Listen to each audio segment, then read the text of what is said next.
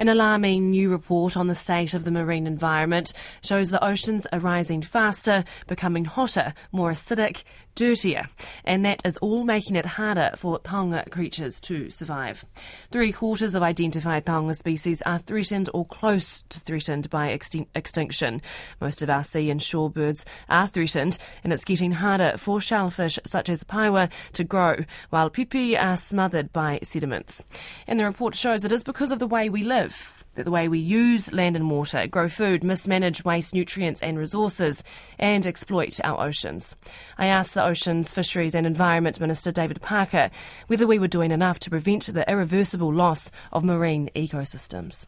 Well, I suppose the most disturbing part of the report on the marine environment is the things that are in part beyond our control, which is changing sea temperatures caused by climate change. And in some ways, they're the greatest risk, and we've seen that in the last summer with thousands of salmon dying in a marine farm every day in the Marlborough Sounds region because of changing sea temperatures. But there are other aspects that we can do better on. Uh, you know, obviously we've got to reduce our own climate emissions, but even that's not enough to stop climate change. Uh, in respect of the effect of land-based activities on sea, there is a bit of good news in there. Uh, there is some evidence that there is less loss of nutrient from the land uh, the last two years, we've had a 5% decrease in uh, nitrogenous uh, artificial fertilizers being used. That's 5% per annum. And so there's less of that being flushed down our rivers into the sea. And so there are fewer algal blooms than used to be the case. So that's a good trend, but we've still got plenty of work that we need to do on land, particularly around sediment. You talk about bringing down emissions, and I do just want to quickly touch on that. Uh, it is a hot topic, no pun intended. But in terms of trying to find the government trying to find the right balance between pleasing the farmers and then pleasing the environmentalists on both sides, neither are very happy right now. Is is the government trying too hard to to find a balance when it needs to be a bit bolder in order to curb climate change, in order to prevent these sorts of things from happening? Well, there are two halves to our emissions in New Zealand. There are the half that comes from farming and methane and nitrous oxide, and the other half is uh, carbon dioxide. In respect of carbon dioxide, the part from electricity is increasingly under control. Uh, transport emissions rely upon the move to electric cars and public transport, but you can see that we're making progress in that through things like the Clean Car discount. In respect of the farming sector, the methane emissions and the emissions from fertiliser are hard to reduce, but the He Waka Eke Noa proposal would see progress being made in that regard. Many taonga species are suffering or lost, as this report tells us. Uh, and it is because, although you say it's out of our control, we do have some control. Treaty did promise rangatiratanga over taonga and whenua. Has the Crown essentially failed in order to protect these taonga species? Well, I, th- I think it's true that in respect of the territorial sea, a lot of the adverse environmental effects are caused by uh, intensive land use practices, uh, both in cities and in rural areas. Uh, now, in, in, respect of, of those issues, uh, we are making progress on reducing fertilizer losses, which is re- re- resulting in fewer algal blooms than would be the case if we hadn't reduced those. We've got some ways to go in respect of sediment loss. But the national policy statement on freshwater management that we've upgraded uh, will help, uh, as is some of the work that we're doing. You know, we're spending $100 million in the kaipara of taxpayers' money trying to get these sediment under control through catchment management groups and planting out riparian margins. And then on the plastics front, we've got the Plastics Innovation Fund.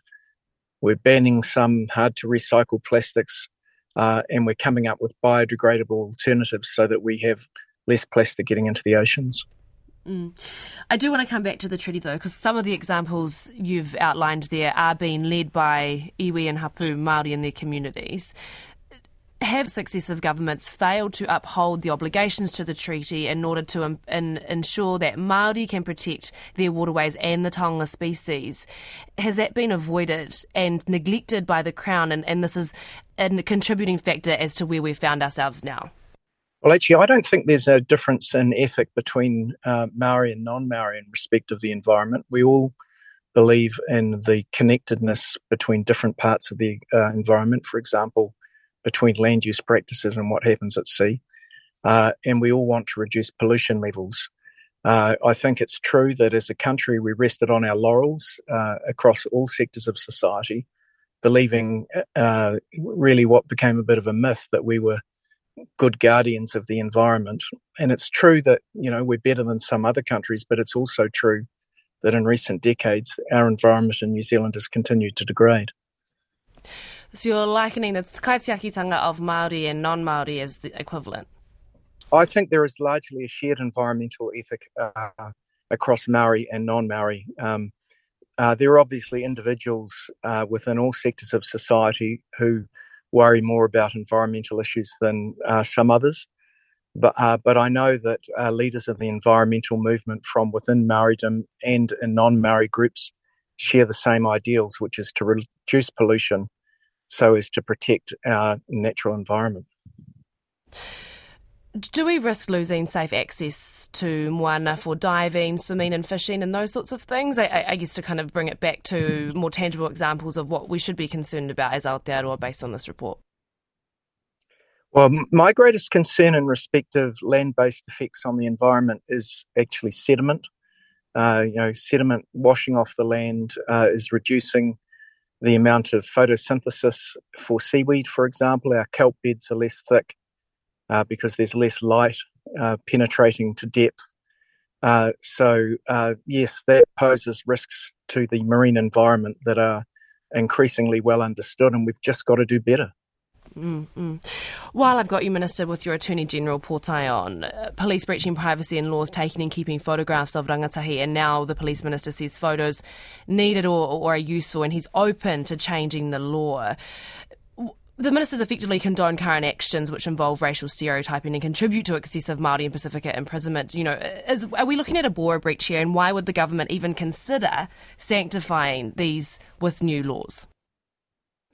Well, as Attorney General, I actually don't have policy responsibility for those uh, changes. That let rests with the Minister of Police and the Minister of Justice. If legislation was to come forward to change those laws, then that would be assessed uh, by me in terms of Bill of Rights uh, compliance, but there's no such proposal at present. And that was the Oceans, Fisheries and Environment Minister, David Parker.